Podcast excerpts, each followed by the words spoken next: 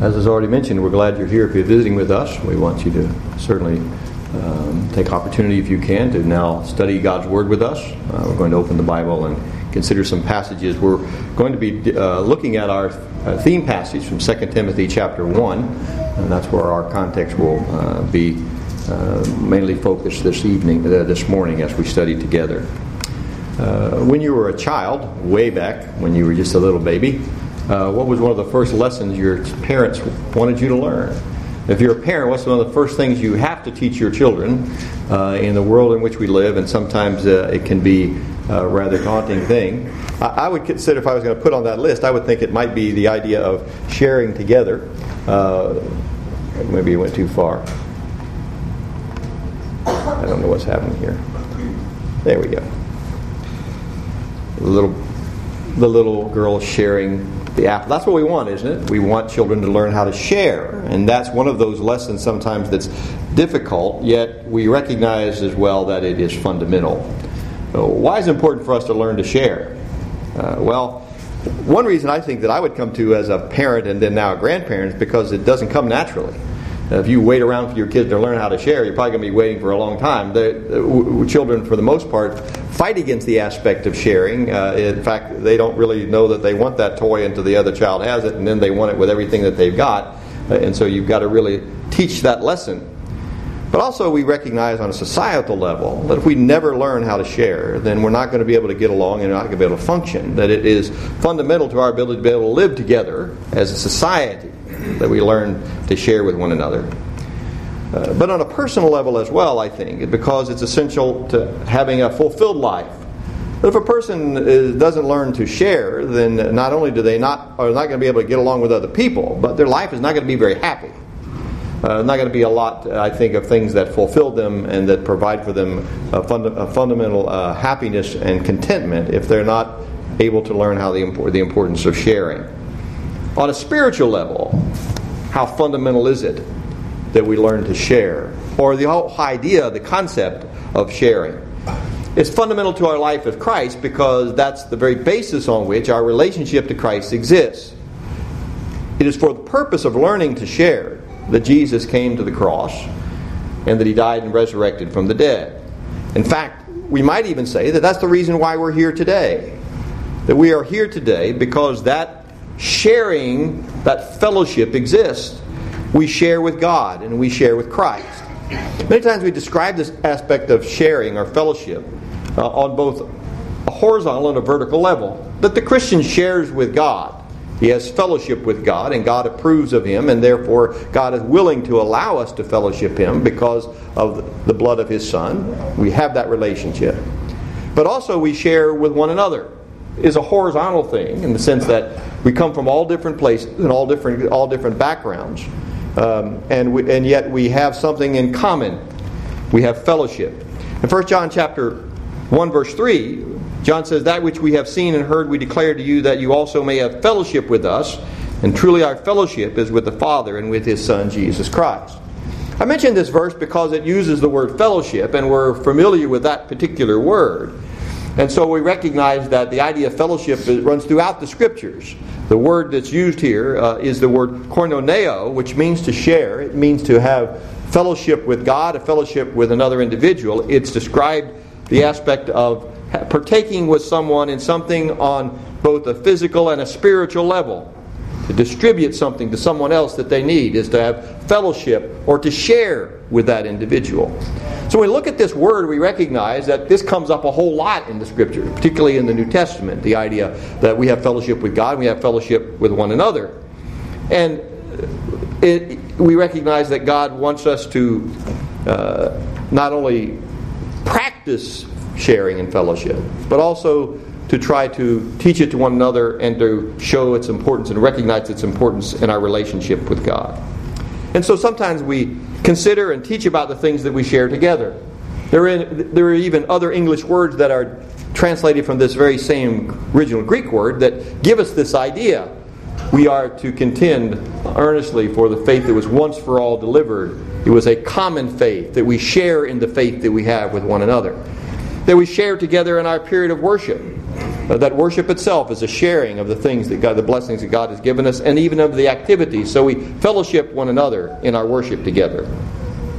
We share in the blessings of God the fruits of the Spirit love and joy and peace. We share in salvation. We share in hope. We share in peace. Paul says that we are fellow citizens with the saints. So we share in the citizenship of heaven. We share in the, in the physical blessings that God has given us. But there's, a, there's an element about sharing, or at least something that we are called to share, that doesn't get very much attention, I think, in our study of Scriptures. We don't catalog it a lot. Among those things that we have in common and that we share, and that's this aspect of suffering. In 2 Timothy chapter 1 and verse 8, Therefore, do not be ashamed of the testimony of our Lord, nor of me his prisoner, but share with me in the sufferings for the gospel according to the power of God now, near the end of his ministry, and that's where this text uh, you see chronologically falls, near the end of his ministry, the Apostle Paul wrote to the young evangelist Timothy, and he called on Timothy to share with him in the sufferings of the gospel. Paul uses a different phrase here in the Greek when he talks about sharing the suffering. It's a compound phrase that literally means to suffer in the company of someone else. So if you look at the terminology itself, what Paul's really saying to young Timothy is, Come and stand beside me and suffer with me. Now, Timothy couldn't have done that physically because Paul, if we understand this correct, is, is writing from prison. He wasn't asking for Timothy to come and lock yourself in the cell with me. But that, that the, the connotation of the word and the strength of the admonition to Timothy that you would suffer not only as I'd suffer, but we would suffer together for the gospel of Jesus Christ. Now, ask ourselves the question do, do, do, we partake or do we share in our sufferings for the gospel of Jesus Christ? It's easy for us to talk about sharing in our blessings and what God does for us in the positive sense, but do we share in the sufferings of Christ? And if we do, then what does that mean? I think what we recognize right off the bat is that though we might not talk about suffering a lot in terms of our Christian life and discipleship. It was seldom ever missing from Paul's discussion about his life before God. There are very few times when Paul talked about not only his mission as an apostle, but maybe even more clearly his call to be a Christian in a general sense, without talking about the fact that he was suffering. And that suffering was an integral part of that. In Romans chapter 8 and verse 16, he says, The Spirit Himself bears witness with our spirit that we are the children of God. And if children, then heirs, heirs of God, and joint heirs with Christ, if indeed we suffer with Him, that we may also be glorified together. So when Paul's describing the criteria by which we would see ourselves as the children of God, he mentions in that context suffering. In 2 Thessalonians chapter 1, so that we ourselves boast of you among the churches of God for your patience and faith in all your persecutions and tribulations that you endure, which is manifest evidence of the righteous judgment of God, that you may be counted worthy of the kingdom of God for which you also suffer. So Paul says, You do these things that are, that are evidence that you are the children of God. And what are those things? Well, one of those things that he mentions clearly twice in this text is that you suffer. And therefore, suffering for Christ, the tribulations of being a Christian, become trademarks, of, and certainly were in the first century, of those who were living right before God, who were the true children of God. Now, we notice in this text that he says we su- that you share with me in the sufferings for the gospel. Now, that phrase identifies here that the hardship that Paul's talking about here and sharing with Tim, that Timothy's to share with him is Uh, is not all suffering.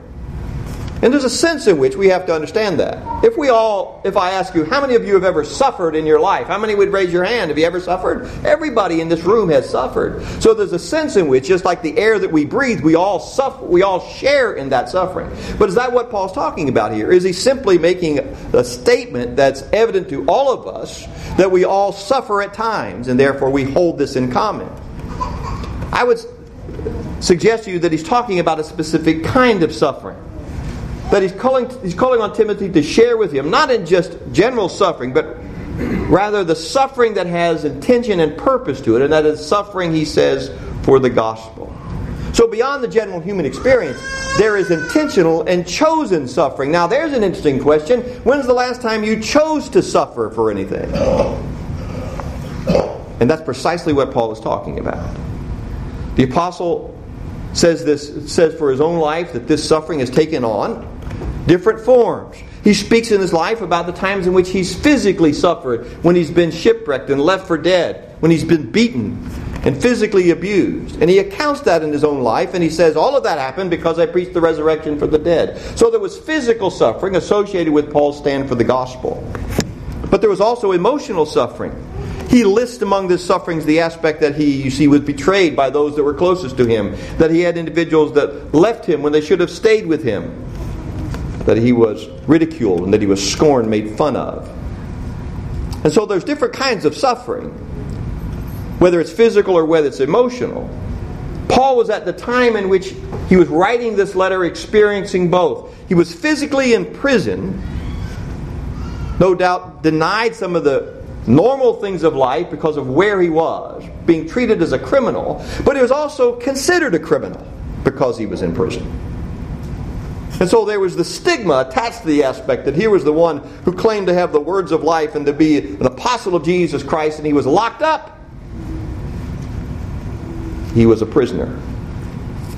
And so Paul writes to the young Timothy, who sees all of that and knows all of that, and says, Do not be ashamed of my suffering. Do not set me aside or abandon the cause here because of what's happening to me. He takes it further than that. He says, Not only should you not abandon me because I'm suffering, but I want you to share in the suffering that I'm going through. I'm calling on you to experience it with me. Now, that again brings us to this point that what's in talk, what Paul's talking about here is intentional, that it's chosen. Paul or Jesus, or any of those you see who have suffered for the cause, who've been persecuted, could have chosen not to. And certainly we recognize that in the life of the early disciples and the apostles and Jesus himself. That the early church considered a privilege to suffer for Christ, that they could have said, Oh, no, wait a minute, I'm not going that far. I won't do that.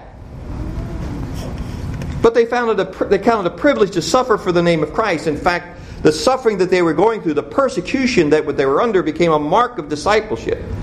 Now, I, I, qualify that sometimes when I think about that and come to that conclusion from scriptures that what I don't see in the scriptures is I don't see the, the, the disciples in the first century intentionally put themselves in danger. They didn't run out in front of the bus so that they would get hurt, so that everybody would pay attention to what was going on. They didn't highlight the cause by inflicting themselves with persecution. They didn't run blindly into trouble or stage a rebellion based upon the fact that others would oppose them and thereby highlight it. In fact, what we find in the first century are Christians who suffered quietly and certainly graciously in the face of great opposition. But they did that with firm resolve that God would reward them for it and as a true mark of their discipleship. In Acts chapter 5 and verse 41, after the, after the, religious leaders told Peter and John, don't preach anymore in the name, they locked them up. And they were out, after they came out of prison, it says they went on their way from the presence of the council, rejoicing that they had been considered worthy to suffer shame for his name. And then Paul later on wrote to the Philippians and he said, To you it has been granted for Christ's sake not only to believe in him, but also to suffer for his sake. The word granted there means bestowed upon as a gift. That's an interesting way. That's an interesting way to think about persecution, isn't it? Sometimes we think about persecution as well. This is something that I have to endure because it's sort of in the way, and God can't really do anything about it because everybody who does what's right, there's always going to be opposition to it. Paul says, No, this suffering that you're going through, God gave that to you. That is a gift bestowed upon you, that you would have the opportunity and the privilege to suffer for His name. I find that rather compelling perspective from which to look at my suffering. But it helps me somewhat to understand what we see in Colossians chapter 1. Paul makes what we might consider to be somewhat of a perplexing statement about suffering. In Colossians chapter 1, verse 24, he says, Now I rejoice in my sufferings for you, and fill up in my flesh what is lacking in the afflictions of Christ for the sake of his body, which is the church. Now we notice there he says he's rejoicing in his afflictions, and that certainly is countercultural enough to consider what it means to rejoice when you're suffering. But notice what he says here about their persecution or their suffering or his own. He says, you see, it is for you that I suffer. Paul was saying, I'm suffering for you, the Colossian Christians. That's why I'm here. That's why I'm doing this. That's why I'm going through this. Now, he wasn't suffering instead of them, but he was suffering in their behalf so that by doing what he was doing and being willing to suffer, they as well could hear the gospel. if Paul's unwilling to go through this, if he bows out and abandons the mission, then they don't hear the gospel. It's only when he's willing to suffer for them that they'll be able to understand what God wants them to do and maybe even be encouraged to do it themselves. So he says, What I'm doing here, I'm doing for the sake of his body, which is the church. It was not about Paul. It was not about his personality. It was not even just about the aspect of the message itself. It was about the ability of the message to get out and to be made known to others that Paul would suffer. Now, I have to think we have to recognize that about ourselves. Sometimes uh, we, we see our persecution around us, and maybe we suffer as for, for what we believe and for our faith, and, uh, and we're really deceiving ourselves into thinking whether or not it's really for the sake of the gospel that we're suffering.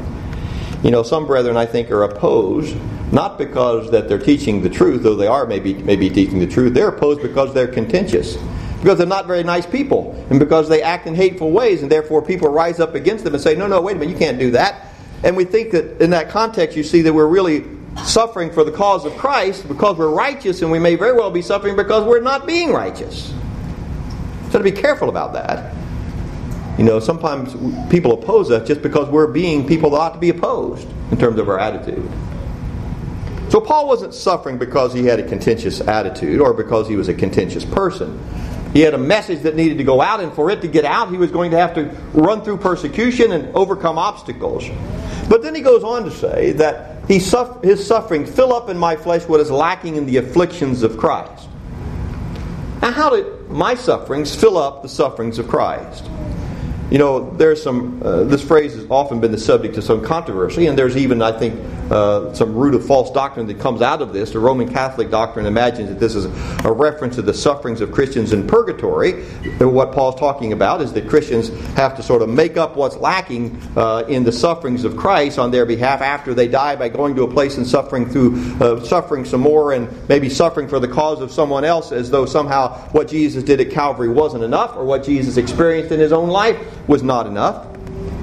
That contradicts what Paul had just taught in Colossians chapter 1 and verse 20 when he said uh, in verse 22 that, that Jesus reconciled us uh, all things to himself in the body of his flesh. Uh, what Paul had already said is that what Jesus did was plenty enough to reconcile everybody to Christ, and what he did in the body of his flesh was sufficient. And so, what does the scripture teach? That Jesus paid it all, all to him I owe. I don't do anything in my suffering, my cause for Christ, that makes it more, uh, more appealing to God to forgive me. It doesn't make it. I'm not. I don't ingratiate myself to God because I'm willing to suffer, and therefore I pay for my sins by what the suffering that I go through. So, what does Paul mean when he says about his own sufferings that my sufferings fill up the sufferings of Christ? It would seem the best way, maybe, to understand this, at least the way I understand it, is that receiving the afflictions of Christ today is just that. That when I'm persecuted for the cause of Christ, I receive what Christ was to receive. And therefore, I'm getting what they wanted to give him, but he's out of the way, and so now they give it to me. But what's really involved here is they wanted to do this to Jesus. Did they want to do it to Jesus? They did it to him over and over again. And when Jesus was out of the way, who would they do it to? Jesus at the right hand of God, he is no longer accessible in the flesh in any way to be to suffer or to be persecuted. So what will Satan do? Will he bring suffering upon his children, upon God's people, upon you and I? So they want to do this to Jesus, but he's out of reach, so they come to me and they make me suffer because I espouse the doctrine of Christ. Now, you see how that becomes intentional? All I have to do to get out of that suffering is say, hey, wait a minute, I'm not with him. Isn't that what Peter did? Looked over there and saw Jesus suffering. And the question was, will you suffer with me? And so Paul, Jesus, Peter was put to that very test. Will you share in my sufferings? As he watched him being beat, and the little girl said, You're with him, right? I'm not with him. I'm not with him. Did Peter suffer at that point for the cause of Christ? Now he suffered. It says he wept bitterly, he suffered inwardly. But his suffering for the cause of Christ was not there because he intentionally decided not to do it. And through his denial of Jesus, you see, he relieved himself possibly of being treated the same way Jesus was treated. Now that didn't last, did it? There later on, Peter stood up for Christ and was willing to be treated just like Jesus was treated because he decided to do so. This idea that what Paul's talking about here are the sufferings of Jesus that overflow to me, I think are, are seen in other passages of Scripture. In 2 Corinthians chapter 1 and verse 5, Paul says, The sufferings of Christ which overflow to us. The word overflow there, the, the Holman Christian Standard Translation renders the sufferings of Christ overflow to us, come over to us from Christ. You, you ever, you ever uh, use one of those new Coke dispensers in the restaurants where you can just choose whatever kind of, the, you can mix them together, you just push a button, your drink comes out. I've had those kind of dispensers for a while, I guess. You push the little thing and it comes into your glass. You ever let your five year old do that? or, or your 12 year old even do that? No, why? Because they don't know when to stop, right?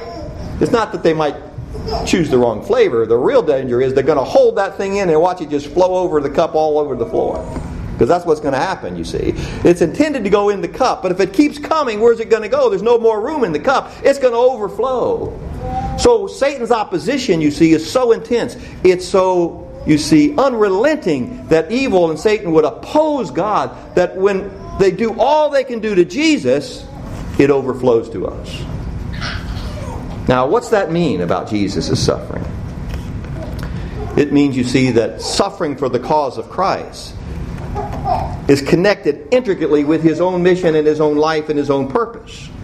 Jesus' suffering culminated in his death. He could have stopped it at any point, but he did not. He chose to honor God through going all the way to death, even to the point of death. And therefore, that overflows to me. Well, how far am I going to go? 2 Corinthians chapter 4, uh, Galatians chapter 6, verse 17, Paul says, For I bear in my body the marks of the Lord Jesus Christ.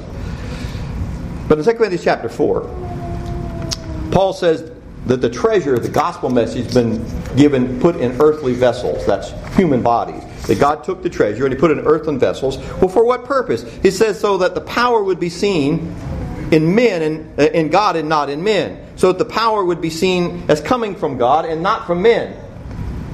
Now, how does that work? Well, these vessels you see were opposed. They were pressed on every side, he says in verse 8, yet not crushed. They are perplexed but not in despair, persecuted but not forsaken, struck down but not destroyed.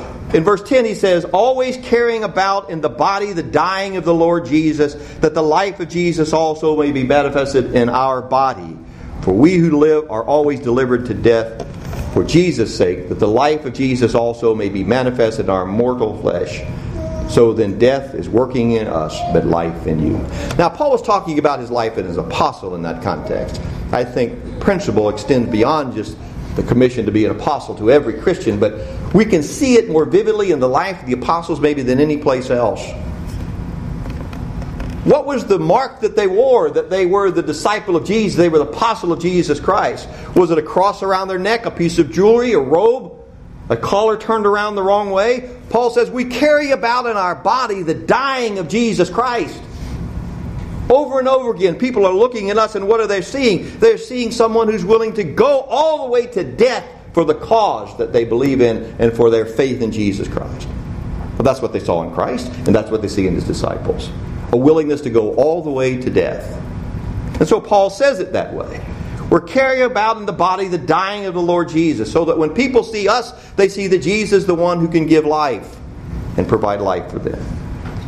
Now that's fascinating to me. I think and somewhat uh, somewhat compelling in terms of my own thinking about my life. How do you view your life in this godless society, in a world that opposes what is right on every turn, and that we see more and more of that coming into our society? How do you view your life? Paul says, I carry about in my body the death of Jesus. But I'm constantly being given over to death for Jesus' sake, and that's a good thing that I'm willing to die for Jesus. Because when I'm willing to do that, they will see Christ more, care, more clearly. So, the willingness for me to share in the sufferings of Christ is an integral element of the mission to preach the gospel to the world. In fact, I would suggest to you that it is an inherent quality of those who truly preach the gospel that they would suffer, visibly suffer for others to see.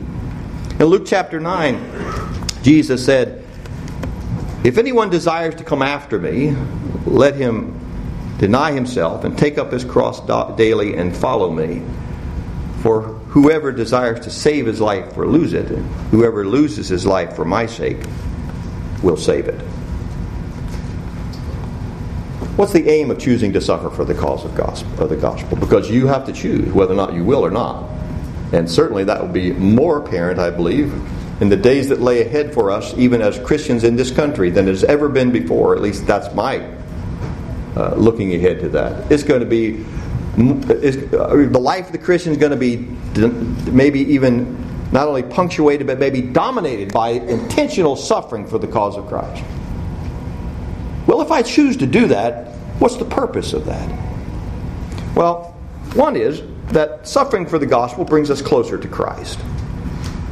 That if I suffer with him, if I stand beside him and I take whatever they're going to give to him is willing to be overflowed to me, that draws me closer to him. I don't know if there's any place that becomes more clear than Paul's writing in Philippians chapter 3. Again, writing near the end of his life. In Philippians chapter 3, verses 7 through 11, he answers this question over and over again in the text. Why would you suffer? And it always comes out the aspect I suffer for the cause of Christ. He says in verse 8, for the excellence of knowing Jesus.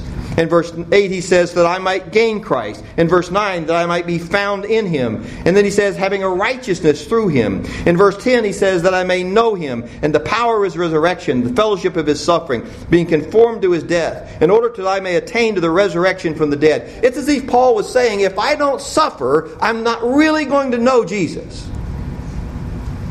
I'm not really going to have that intimate relationship unless I'm willing to suffer. That's through that suffering I come to know him. Times in this passage, he talks about gaining Christ as knowing Christ. And he uses the term in the original language in verse 8 and 10, the idea of knowing Christ. It doesn't just mean to intellectually know, but by its very meaning in the original language means to intuitively draw close to or to intimately be associated with.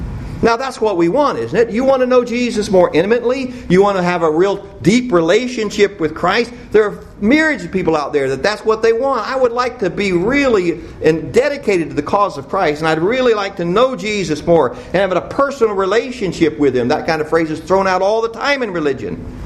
How do you get that? Through saying a sinner's prayer?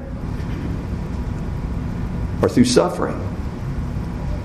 You see, that's what Paul says, is that we need to prepare to suffer with him because that's the way we get to know him. I think about that in terms of the apostles. Did the, did the apostles really see Jesus suffer? We talk about the suffering that he went through there at the end of his life when he was scourged and beaten and then put on the cross. What the, with the exception of John the Apostle, what the scriptures clearly teaches is that all the rest of them ran off. The apostles see Jesus on the cross. They see his physical body hanging there. Were they witnesses of the crucifixion? The text would seem to indicate that they were not, except for the, gospel, for, for the apostle John. All the rest of them didn't actually see the suffering of Jesus. But they saw it later, didn't they? When they went out into the world and preached the gospel, and people wanted to kill them and beat them, hang them upside down, draw them asunder, when everything that they, the, the, the, Satan and his minions wanted to do to Jesus, they were now doing to them. Now they understood who Jesus was. Now they had a relationship understanding what Jesus had done for him because suffering the gospel brings us closer to Christ. And I have to say, without reservation, there are Christians that are closer to God than I am simply because they have been willing to put themselves in the position of suffering more than me. It's not because they know more Scripture, though they may. It's not because they can quote more Scripture or they attend more worship services or they preach more sermons. It's because in their personal existence before God, when they're called upon to suffer, they say, Yes, Jesus, I will suffer for you. And they experience that suffering. And therefore, because they suffer, they know Him. Suffering also is evidence that we belong to Jesus. Jesus says, If the world hates you, you know that it hated me before it hated you. Don't think this started with you, it started with me. Paul warned Timothy all who desire to live godly in Christ Jesus will be persecuted. And if you are reviled for the name of Christ, blessed are you, because the Spirit and the glory of God rest upon you, Peter says. So the fact that you suffer is evidence that you belong to God, because Jesus suffered.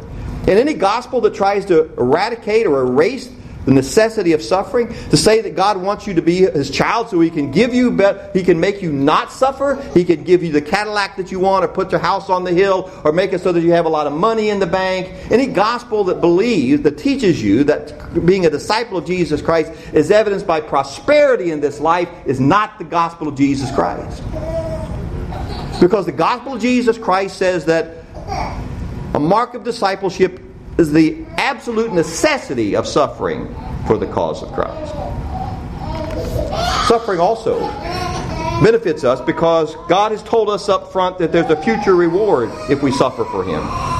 In Romans chapter 8, if indeed we suffer with Christ in order that we may also be glorified with Him. For I consider the sufferings of this present time are not worthy to be compared with the glory that is to be revealed to us. Romans chapter 8, verse 17 and 18. And Paul says, again, going back to 2 Corinthians chapter 4, for the momentary light affliction is producing for us an eternal weight of glory beyond all comparison that we suffer. But in our suffering, we recognize we can endure that because there is a great reward that comes as a result of that suffering. There's also in this that the suffering of God can result in the salvation of others. And in a sense, we've already touched upon this to some extent in the idea that the value of suffering in a visible way is so that others will be encouraged to suffer as well. And Paul recognized that when he suffered, there were two ways people could go with that. There were, there, there, were, uh, there were Christians who could say, I don't want to be like him. I don't want to be in prison. I'm ashamed of him. I don't have anything to do with him.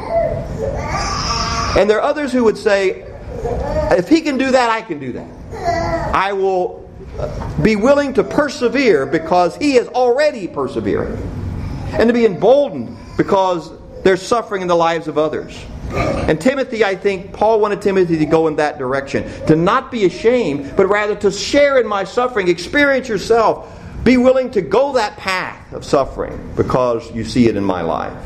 And you think about that in your own life.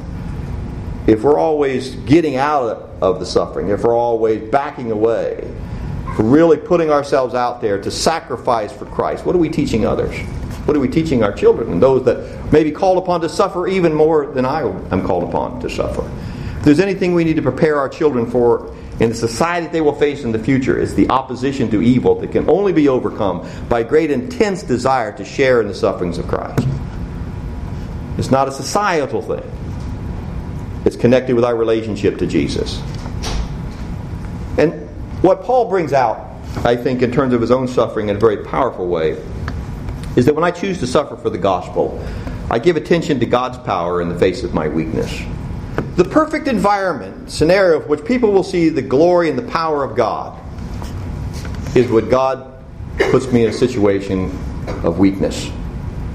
When it's through my physical weakness and vulnerability that people can see my faith, then God gets the glory for all of that. In the same way that God would send a military leader to fight thousands of people with 300 men.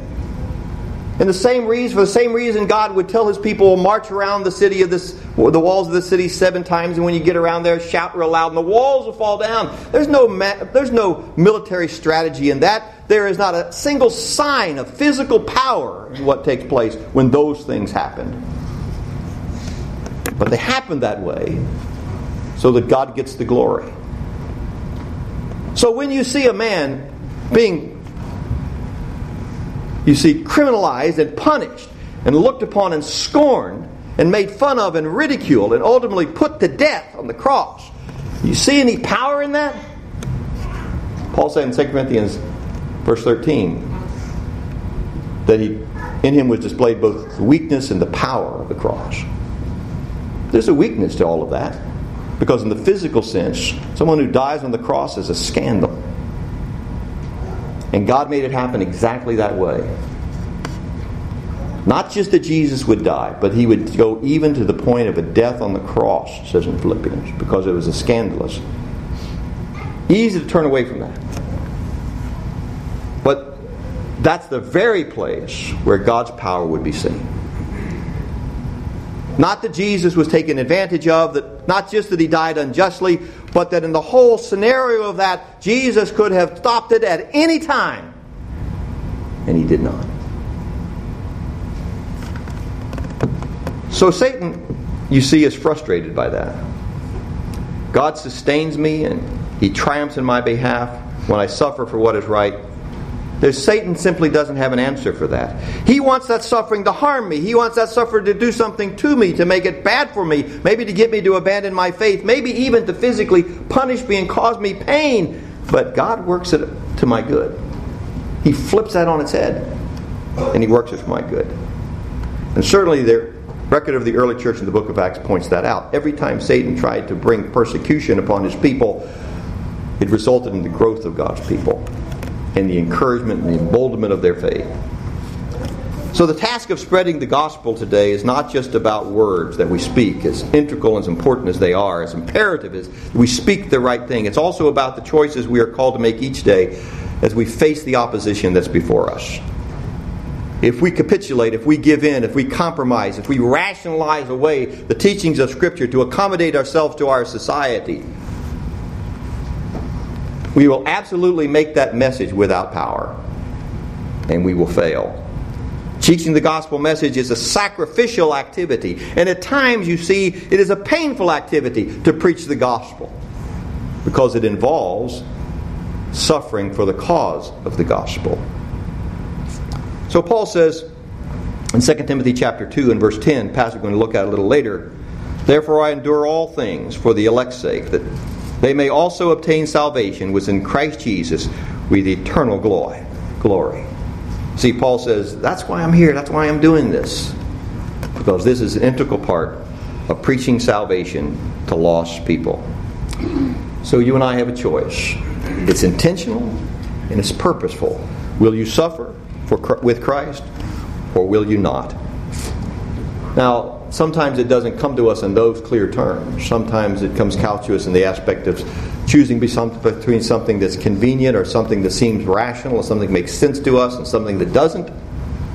Sometimes it comes to the question of whether or not I'll stand with just a few people, or I'm going to stand with everybody, or I'm going to stand with my parents and those who come before me. And so I have to make those choices sometimes in the context of a lot of different scenarios, but it was all boiled down to, from the standpoint of the cause of Jesus Christ, you either suffer with him or you do not. And Paul says, Timothy, suffer with me. That question applies to all of us. Jesus asked the question, Why do you call me Lord, Lord, and do not the things which I say? If you are really one who's going to submit to me, and I am truly your Lord, then you'll do whatever I tell you to do. Why would you not? And that's a good question. If not a Christian, we need for you to understand that that question applies to you. You can't possibly claim a relationship to Jesus Christ without obeying what Jesus has given you to do. You must be willing to believe that Jesus Christ died and rose again. You must repent of your sins. Jesus says, or you will perish. You need to confess his name before others, or Jesus will deny you before his Father in heaven. And you must be baptized for the forgiveness of sins, because that baptism is an appeal of your conscience to God for forgiveness. Will you respond?